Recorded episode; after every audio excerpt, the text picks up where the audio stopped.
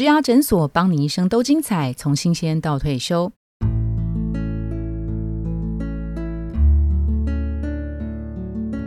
Hello，大家好，我是主持人 Pola。我们在八月份的月主题如何脱颖而出，成为职场 MVP。在九月份呢，我们要进入新的主题是小主管的降财路。在第一周，我们就设定一个比较轻松有趣的一个呃周子题的话题是：恭喜当科长了。我们今天邀请的来宾是一零四人才开发部资深经理林淑瑜。Hello。Hello，大家好，我是舒雨。那我在一零四的这个 HR 相关的工作，其实有带十几年的经验，看了蛮多的这个主管的遴选，还有上下任的一些 case，所以呢，想要今天来跟大家分享一下。那我们就想先问一下舒瑜，通常啊，一般的这个公司行号，他们是怎么样遴选小主管？我知道这个答案可能会有非常多可能的答案，因为每一种方寻的这个。小主管他们画的重点不一样，可能有的是呃销售的业绩，可能有的是行销导流的数字，可能有的是像 HR，可能就是人员的招募留任率等等哈。我想啊，大家其实一般看到的小主管，最基层的主管，大部分都是他是一个 top sales，或是在该领域的工作表现非常的优秀，该领域就会突出被大家看见，那就变成主管了。这是通常一般的公司行号其实都会做的事。嗯，这是不是他上任之后就一定适合？那各位其实也知道，很多管理学上面有有谈谈到的彼得效应。他虽然在一般员工专业领域做的很棒。但当管理职之后，好像不一定是这么适合。嗯，所以少数的公司或是有一些特定的这个主管，主管在遴选的时候，他反而不是选那个就是最 top sales 专业最厉害的人，他反而会去看特质的部分，嗯，看是不是呃和来。同整这个团队，嗯做一个同整者、协调者跟规划者的角色。嗯对，这是呃，我们目前在业界看到，就是在遴选主管的部分，一个是专业取向，这大部分公司是这个走向。另外有一个比较小众的，会是用特质取向，好找一个是可以协调团队的人。好，那通常那个专业跟特质有没有一个，比如说七三比啊、六四比这样的一个概念？好，我认为啊，就是现在。在基层主管的部分，大部分还是会是专业要有一定的程度，嗯因为你是基层主管，其实你有很多 delicate 的工作，还是跟你的本业的专业是有关系的。如果你在这个专业领域完全都是不熟悉，你很难去 lead 你的下属。嗯哼，那当然随着层级不一样，可能到高阶主管就不是这样子遴选。所以，我们如果用刚刚讲的七三或八二是合理的，差不多看起来好。那我们就回到那个呃专业的这个领域哈。比如说几个主要职务为例，比如说像现在可能大部分是要做业务职，或者是工程研发，或是行销，或者是比较是后勤单位的。如果我们用这四个领域来看的话，他们的那个专业值，呃，疏于比较常会呃呃看到用人主管他们去评量的几个 item 会是什么？比如说业务最长的一定是 top sales，那就是业绩嘛，对。业绩可以再区分，呃，营收、新客的开发跟旧客的维护的这种比例，对不对？我觉得这就看公司的不同的取向跟产品别的要求。那当然，它在 maintain 旧客上面，呃，我觉得这应该是相对比较简单的。嗯，那呃，可以担任到主管，他必定是有可以开拓新市场的能力。哦，那这个新市场的能力，简单的说，就会是新客，甚至是呃其他不同的产品别，可以想出来要怎么样销售。嗯，来再攻一层，不会只是销售既有的产品。OK，所以如果以业务为例的话，同样的这个销售的强度，可能呃，用人主管会比较在乎的是他开拓。新客户、陌生开发的那个能力大于旧客维护，对不对？对，因为旧客维护相对就是固有的资源嘛，那应该找个比较一般的人，应该都可以做得到。那那个比如说大客、小客的维护呢？过去我们会采访的经验有发现啊，那个有些会觉得说，哎，我有国际大客户，我我这个我就觉得啊很有面子，我维护住就好。但有另外一种说法是，国际大客户可能是爸爸妈妈给你的，是主产。对，有这个国际大客户没什么了不起，真的了。不起的应该是你开拓了很多微小的或者是当地的客户这种新的客户，所以这个部分其实也反映在一部分的呃市场开拓新市场的能力在里面，对吗？是，但是大客户如果他的营业额贡献额大的，它其实还是一个很重要的一个指标。你可不可以把这个难搞的客户、大客户可以 service 好，让他单不会跑掉，那贡献额可以维持，甚至可以往上提升。其实它还是会是一个关键指标，因为它一旦就是没有服务好跑掉了，我想对这个公司或者这个部门的营收会有很大的影响。如果是业务本身的那种特质啊，比较常会看的是哪些？其实，在一般我们讲会遴选出来的很多都是 top sales，他们狼性很够。但是他转变变成一个是主管的时候，嗯，反而他的狼性那么狼，有时候会阻碍他自己。真的，举举个例子吧，狼性就是很会开疆辟土的，但是很冲，然后一个人就可以往前冲了。哦，可是当他带团队的时候，并不是他一个人成功就成功了，他要怎么样带领他的下属，嗯，然后带领他整个团队可以一起成功，反而他这时候自己的狼。的那个感觉，跟他自己的个人光芒要收敛一点，比较退到幕后去，然后辅助他的团队成员成功，让他的团队成员就是学会，甚至有个人的这个销售的技巧，可以把这个业绩做得更好。但是很多 top sales 做不到这一点，他不习 惯光环从自己的身上消失，变成他是辅助别人成功的人。很多 top sales 是没有办法习惯。那我们在他那个高度展现狼性的时候，有没有可以观察其他的特质，可以稍微推敲一下，就说，哎，这个人一旦被 promote 了，他有哪些地方是可以稍微收敛一点，然后展现出来的？这个可以事前先看哪些特质去推敲一下吗？其实这应该一般就可以看得到，就是他在呃还是一个个人员工，对，是一个业务的时候，他的老板是不是从他的工作里面可以发觉他愿意去可能协助其他人促成案件成功？嗯哼。还有可能愿意带一下新人，把美感告诉别人。如果他都不愿意，都是比较保护自己、自私的方式的话，那我想他到时候升任变成主管要转型，会是比较困难，或是时间要比较长的。对。那如果是工程职呢？对他们的专业的那个部分，哪些关键？比如说新产品的开发，还是怎么样？呃，工程职的部分，当然是他在工程技术上面，工程技术。除了要有一定的水准，还要一直精进自己。这个逻辑能力也要是好的，再来他可不可以往前再跨一步，针对他要开发的产品多一些了解，然后给这个企划一些建议，说，哎，你这样子的规格或许不是那么 OK，是不是怎么样改会比较有效效率一点，或是 user 会比较呃觉得是 friendly 的？那这样子的人其实比较可以跳出来被大家看见，甚至比较有机会担任主管职，因为毕竟担任一个主管，他会有。更大的格局跟思维，嗯，还有跟跨单位的沟通协作，是我看到蛮多工程主管身上升上来的时候会遇到的瓶颈。因为工程师嘛，就他就觉得把搞定那个产品就好，对，然后就搞定他自己的电脑跟他的城市嘛，就 OK 了。对，但是他对于跟人家互动或沟通。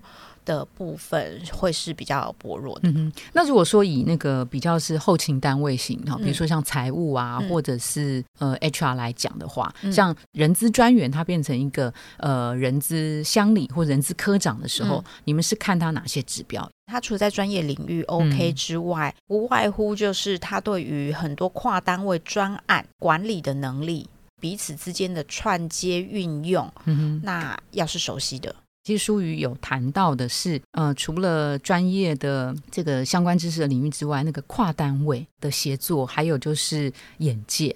因为你现在在研发这个单一产品，它可能这个单一产品是要套用在其他的那个更大的那个产品专案当中，是，所以他的那个对事情的全貌的了解，跨单位的沟通能力，嗯，好，其实这件事情是蛮重要的，对不对？假设 email 收到公司说，哎，恭喜你，呃，你要当科长了，心里头应该是呃暗爽。其实当然也是可以表达出很开心啦，哈。对，高兴个三天之后啊，应该是会紧张嘛，对不对？他可能要先思考一下的，就是说，哎，当主管之后，跟一般的员工当不当，会有什么样的差异啊？应该有很多面向会是有差异的，但是蛮多新任的主管。他还是照着以前的做事的方法跟以前的生活来上班。呃，当变成是主管的时候，你其实日常要具备的能力，已经不是是专业，专业已经是你的底台跟门槛了。接下来你要精进的是很多方面的管理的能力。那管理其实有人说是一门艺术啦。那第二个，在你自己的时间管理，以前你当 member 的时候，你就是你自己时间的主人。当你变成一个主管的时候，其实你的时间都不是你自己的。嗯，你应该三不五时就会被人家。叫来叫去，说啊，谁要跟你讨论事情呢？跨单位干嘛？又要找你协调了。所以你要呃，怎么样子去分配？你有短暂个人时间可以来思考规划。再来，你要怎么样子把时间留给你的 member？那我有遇到有一些呃呃，有些同事会提到说，他可能在员工满意度里面反映，或是他离职的时候会反映说，我的老板超难找。我要找他都是要七点八点之后，因为他们每天都排满了会议，我找不到他，他没有办法，没办法获得及时解决。这个就会变成他带领团队，还有带部署上面会遇到挺大的困难。可是这个主管也有时候身不由己啊，是，所以就要做 因为他的主管也要找他，要做怎么样的时间管理的达人，所以时间怎么给部署？第二个。啊，第三个是时间，你要怎么样分配给你的上司？嗯还有第四个，一定跨部门会很多人来找你讨论事情。呵呵，因为我们现在讲的是小主管嘛，哈，呃，小主管跟大主管的那个，呃，当然。遴选的那个标准会不太一样，对不对？小主管毕竟他的那个专业的那个领域上的表现还是会再高一点点，他的专业还是要继续精进。所以我就觉得小主管也蛮辛苦的，因为他自己还是要负责一部分的例行事务嘛，是对吧？对不对？对对，可能大概是只有大主管才比较不用做 delicate 的一些事情。对对，像我我我举我自己的例子好了，我会跟我的同事们说，就是紧急的事情。那快速的事情就可以随时来找我，因为可以快速解决嘛，或者紧急要赶快处处理掉。但是如果要谈比较久的事事事情的话，我都会请他们。直接 booking 我的行事历，才不会你可能很难控制你自己的时间，随时随地都有人在旁边准备要跟你讨论事情、问事情，然后你也没有办法预期说他到底讨论这个是三分钟会结束，还是他其实会跟你讨论一个小时，你后面的行程没有办法掌控。当然，我自己呢，有时候为了要有框自己的时间思考某些事情，或是处理自己呃需要亲自执行的一些日日常的事项，或是专案的部分，我其实也会。自己在我的行事里面布一段时间，就让人家知道说，哎，我那段时间有事。那其他真的，我们刚刚讲到，呃，不可控，我们让它相对上可控。就是变成是我们也要向上管理说，呃，哪一段时间我们可以用改变问问法，哪一段时间是你比较有空的，我来配合你。其实他的目的是希望他能够控制大主管的时间，是，哈哈，是。那可是跨部门会议的这个就比较难难处理耶。跨部门的，我觉得还是他可以指派他的团队带他去参加一些比较前期的会议呢。我会觉得在新任主管刚开始。接手的时候，嗯。还是尽量都要自己出面，你才可以掌握说这个整个的状况。等到你真的很上手了，那你才可以渐渐的看你有左右手帮你去处理这些事情。所以新任主管其实真的很可怜，嗯，尤其是中基层主管，就像你刚提到的，就是下属的事情、上司的事情、跨部门都是他的事情，还有还有自己的事情。要处理。啊，真的好可怜啊，应该是。呃，算是大家庭里面的小媳妇，或是夹心饼干，所以真的很可怜。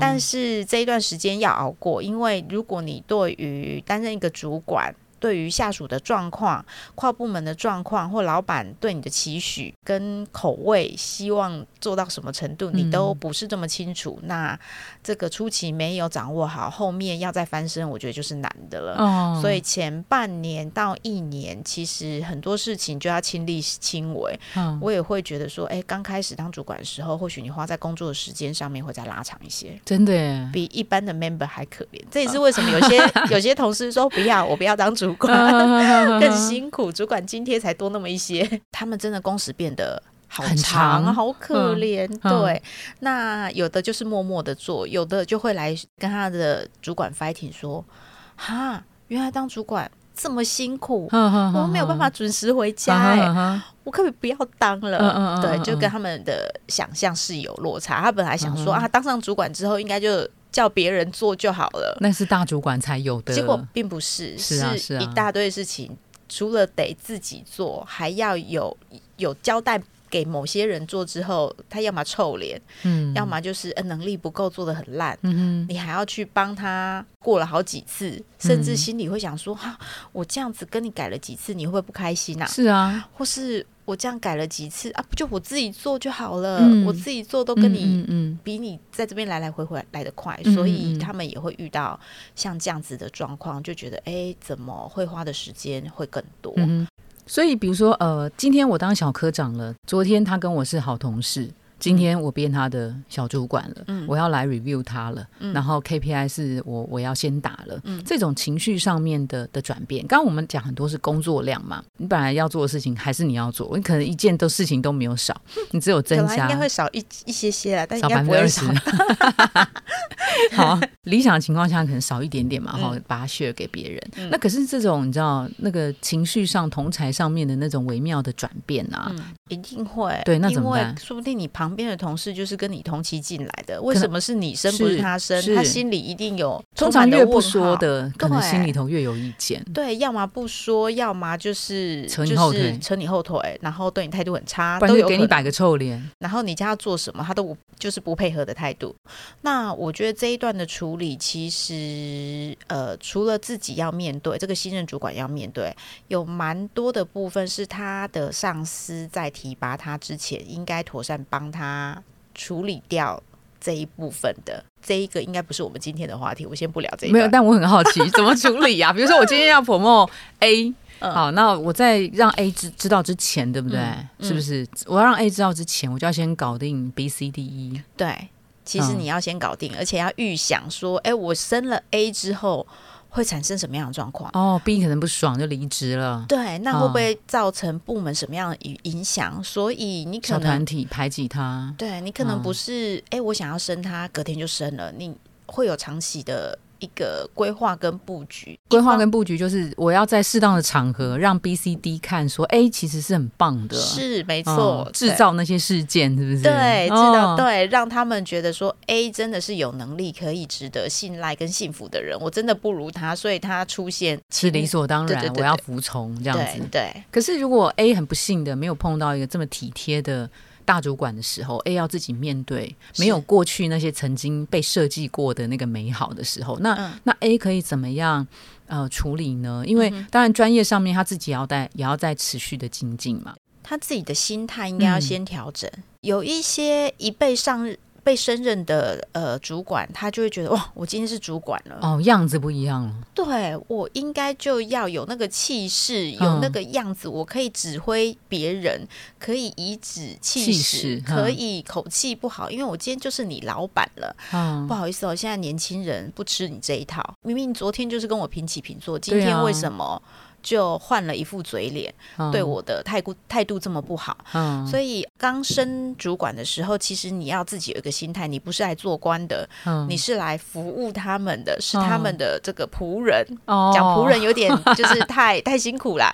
之前多年前有一本书叫做《仆人是领导》，担任一个主管其实是怎么样让团队更好嘛。所以如果你站在的角度不是啊，我现在就是可以指挥你、命令你，而是我要怎么样把这个团队带。好，嗯辅助大家的工作更成功。那如果你的思维是这样的话，我相信你很多事情的沟通面，还有跟下属的应对，嗯，处理事情的角度会是很不一样的。嗯，所以刚苏宇讲的那个例子，就千万不要换了位置就换了脑袋，是至少维持住你平常该有的样子，甚至你应该更柔软、更谦卑。是，哎，更柔软、更谦卑，会不会让别人觉得说你很做作？所以要打从心里，你要先帮自己洗脑啊！洗脑说我是要让这个团队成功的。哦，那我站在的角度是怎么样辅助各位？那通常这种情绪上的困扰，会让小主管们在刚上任的前半年、前一年的时候是很大的障碍吗？是，是会很大的挣扎。因为像呃，我自己也有见过几个新任主管，他其实好难拿捏，他都会来问说：“我我可以直接跟他讲吗？”什么样情境？他他还跟你怎么样问？呃，因为他带的 member 当初就是跟他一起进来的，甚至当初还比他资深，甚至只等薪水都比他高，他就会觉得说他应该不服我吧？那我这样直接指出他哪里需要改善，他会不会很不爽？会不会明天？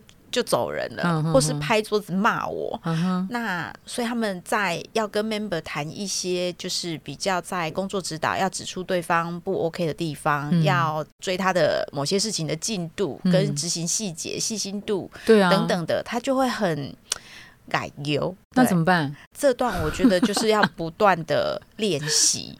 你要开始做，你才会渐渐渐渐的做的越来越自然。嗯，就像我们。自然，对对，你常常做这件事情，嗯，你可能就会渐渐把它内化，所以 just do it。好，所以我们刚刚问淑瑜一些题目啊，就是比如说我我收到了公司 promote，我要当小科长了，科长了，那我要怎么样准备达到一个所谓的称职的主管？比如说，嗯，你刚刚讲练习嘛，嗯，对，要练习久了就会自然了。对，第一个你一定要做。转型，这个转型其实就是刚刚提到的那个思维。我已经不是个人工作者，我是一个部门的 leader。嗯，我不是个人的成就就 OK，我是要辅助大家变成一个很棒的 team。嗯，然后所以你这个思维要先改。对，所以还有你刚刚提到的工作时间的分配，意识到你不是埋头苦苦干做你专业面的事情，可能不是做自己的事情而已哦，还有下属、上司，还有跨部门需要面对。所以这个转型的想法，你要自己抓得很准，不然你又回归到你就是做一般 member，这是第一件事情。所以比如说你假设你真的很忙，我们也相信你真的很忙，在办公室的那个时间里面，你可以多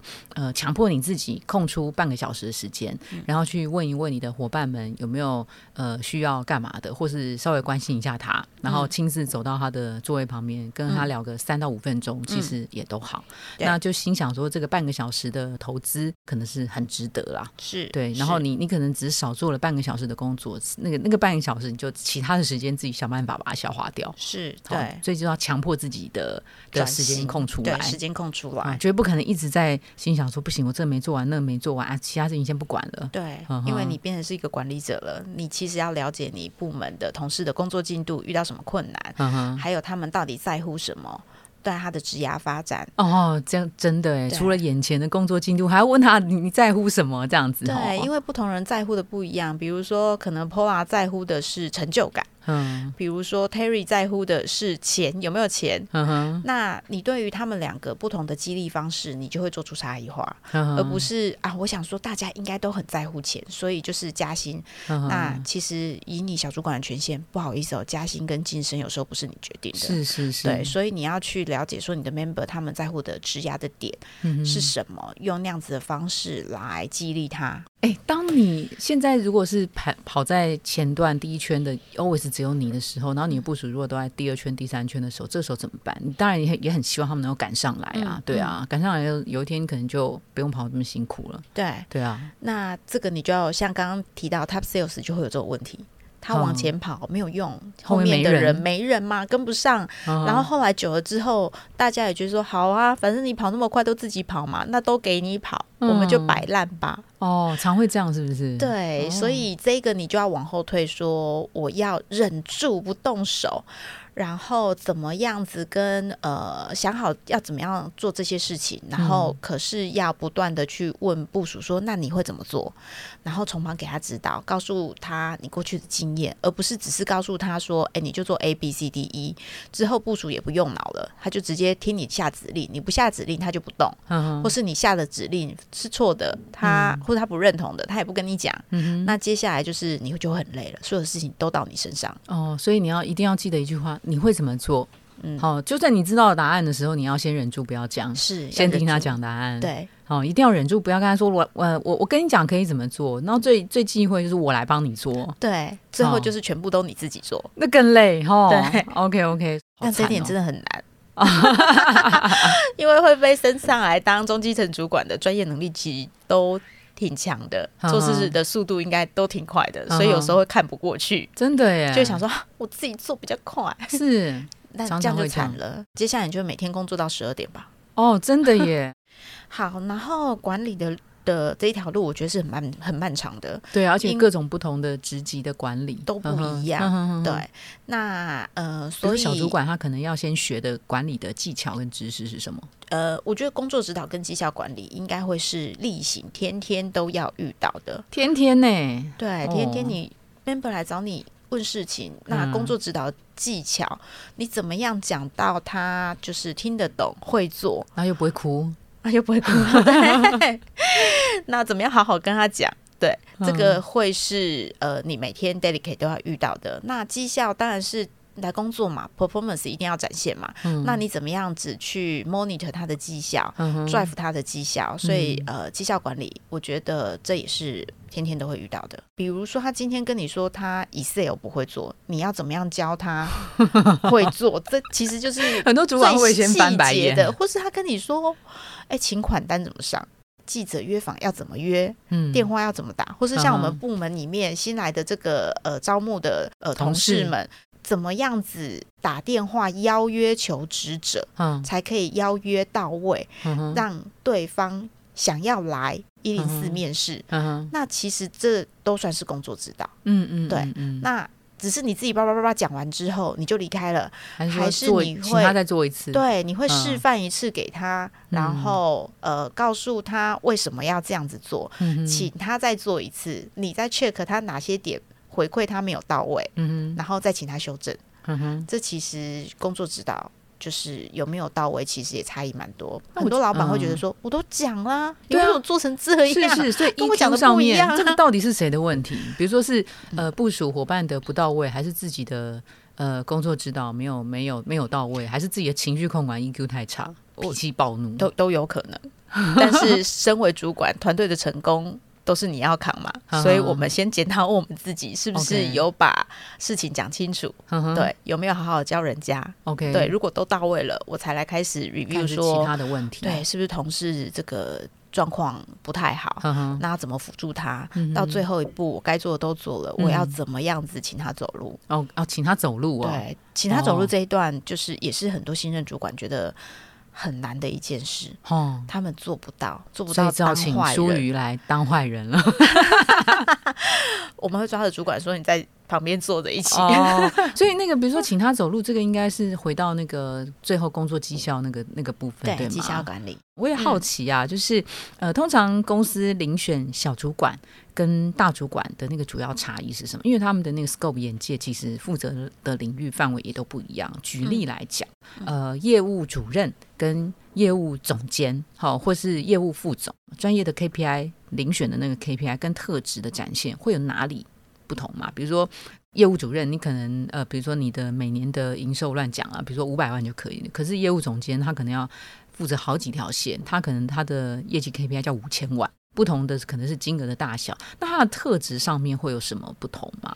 其实你对应它的金额要可以产出，比如说五百万跟五千万，或或者上亿，是是是，他需要达成这样子的目标，他需要的能力应该是不一样的。那你怎么样子去做这些所有的客户的管理、资源的分配，分配到特殊的人身上，他才可以帮你 drive 出那样子的业绩额？嗯嗯嗯，你可以怎么样试辨识人才，甚至可以开疆。P 图。他策略的思维，他领导的这个魄力，或是个人的领导的魅力，嗯，应该都会是重要的。个人领导魅力是不是很个人呢？确实，这个有时候比较是天生，对啊，是他就是一个天生的领袖。对，但是呃，虽然是天生的，如果你有意识的培养，我觉得还是可以让自己在发挥影响力的部分，嗯，会是可以提升的。OK OK，好，我们到节目尾声，也想帮粉丝来敲碗。就是我们在一零四植牙诊所的网站上求职会员，他发问了一个问题哈。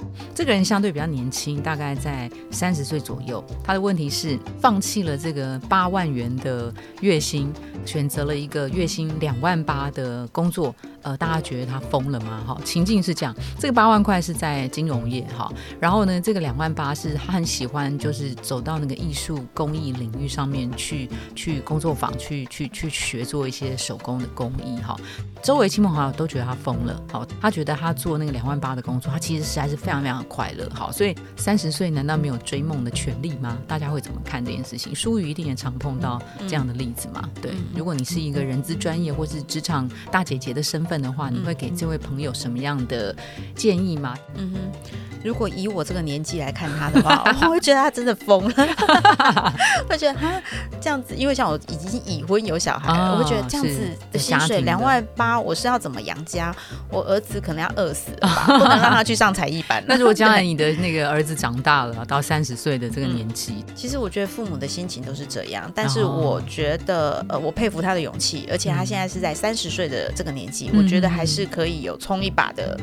这个本钱是是，对。但他如果还没成家立业，年纪也还没大这么大的话，嗯其实是可以冲一波的。你如果不 OK 的话，趁他年轻，还是可以再回到金融业或是其他比较稳定的上班族的工作。对对，所以我觉得是可以冲一波的。OK，对，只是薪水落差有点大，从八万到两万八。对，OK。所以刚刚那个苏玉讲说，可以试着冲一波。这个冲一波的时间，他可能就要自己先规划好。哦，也许是三十岁的时候，也许给自己一年、两年、三年的时间。哦，太久的话可能也不适合，因为你得要在新的环境当中给太久时间，可能对自己的容忍度相稍微相对高一点点。也许是两年是比较 OK 的，如果不行的话，三十二岁再转职其实也都还 OK。对，好，主要是嗯嗯，要设定很明确的目标。对，如果他没有给自己一个时间限制跟一个很明确的目标，嗯，那他可能会反正就没压力，就慢慢慢慢搞。